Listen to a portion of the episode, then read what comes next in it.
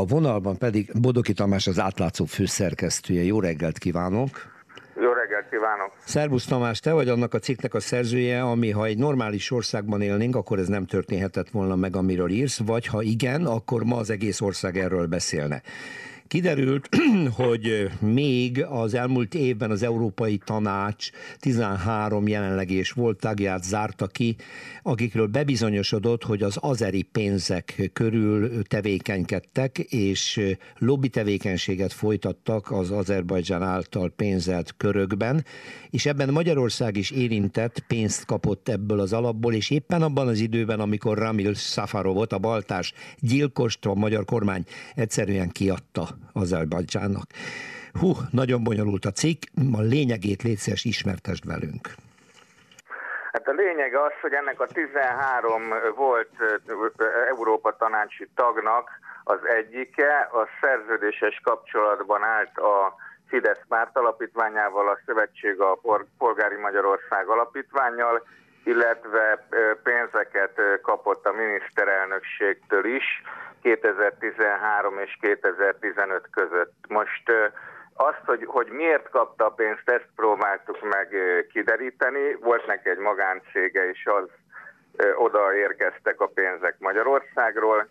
Erre a pártalapítvány válaszolt nekünk, hogy tanulmányírásért, tőlük tanulmányírásért kapta, kétszer szerződtek vele 2013-ban és 2015-ben, és hát készített két olyan tanulmányt, amit a jogi szakértők szerint hát enyhén szólva nem érnek annyit, mint amennyibe kerültek, tehát ezek gyakorlatilag másolt anyagok, a magyar kormányt ért kritikák, illetve szó szerint idézetek a magyar jogi szabályozásból, illetve különböző európai intézményeknek a kritikáiból, és nem tartalmaznak igazából saját munkát. Tehát ezért fizetett Fidesz pártalapítványa, súlyos 10 milliókat, és a miniszterelnökség miért fizetett neki, az pedig egyáltalán nem derült ki, mert elutasították az adatigénylésünket. Miniszterelnökség, ezt írod, 250 ezer eurót, a Fidesz párt alapítvány 151 ezer eurót utalt át, ezek szerint kamu tanulmányokért, és akkor ezzel...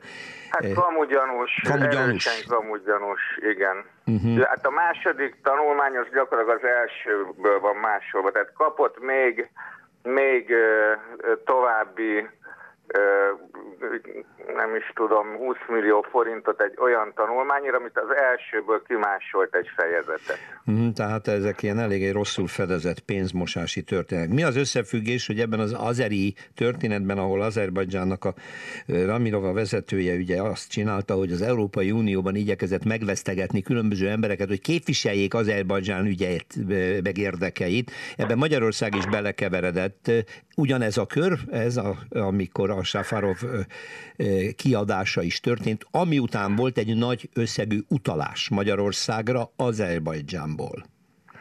Igen, hát itt az az érdekes, hogy ugyanaz a, ugyanaz a lobbista, aki, az, aki a, a, az Európa Tanács belső vizsgálata egyértelműen bebizonyította, hogy ő kult szerepet játszott ebben az azeri lobbizásban, tehát ő még egy NGO-t is csinált, egy, egy civil, kvázi civil szervezetet, amivel elment Azerbajdzsánba, és utána megállapította választási megfigyelőként, hogy tiszta volt a választás Aha. és szabad. Van az a pénz, amiért ezt meg lehet állapítani, igen. A, igen, közben kapta a pénzeket Alijevéktől, tehát én azt gondolom, az a véleményem, hogy itt valami hasonló dolog történhetett, mert 2013-15-ben Magyarország ügyében is vizsgálódott az Európa Tanács, ugye a demokratikus fékek és egyensúlyok eróziója miatt egy egy ilyen monitoring vizsgálatot akartak indítani, és itt tényfeltáró küldöttségek jártak Magyarországon, és, és megindítottak egy eljárást, és mert én azt gondolom, hogy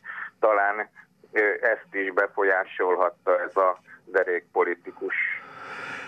politikus. Teljes terjedelmében egyébként nagyon közérthetően gratulálok, mert ez ilyen ügyeket borzasztóan nehéz jól tálalni. Olvasható az átlátszó.hu-n Bodoki Tamás főszerkesztő írása. Ajánlom mindenkinek a figyelmébe. Egyébként csak neked mondom érdekességképpen, hogy most kaptam egy értesítés Tamás Gáspár Miklós filozófustól, aki azt mondja, hogy most Németországban vagyok, Türingiában van dolgom, de olvastam a cikketeket, mármint a tiéteket, és az a véleményem, idézem őt, a kormánynak már csak órái vannak hátra, hát nyilván a Strahe botrányra utalt, hogy egy normális országban ezt nem lehetne megúszni, és hát eh, kicsit cinikusan hát, ezt írja. Sok hogy... ilyen volt már Magyarországon, ez sajnos nem így működik, úgyhogy én azért nem, nem remélek kormánybuktatást ettől a cikktől, de az nagyon jó lenne, ha kiderülne, hogy ugyan miért eh, utaltunk több mint 100, 100 millió forintot egy, egy korút belga szenátornak.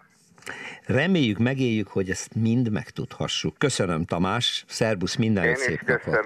Szervusz. Bodogi Tamás az átlátszó főszerkesztőjét hallottuk.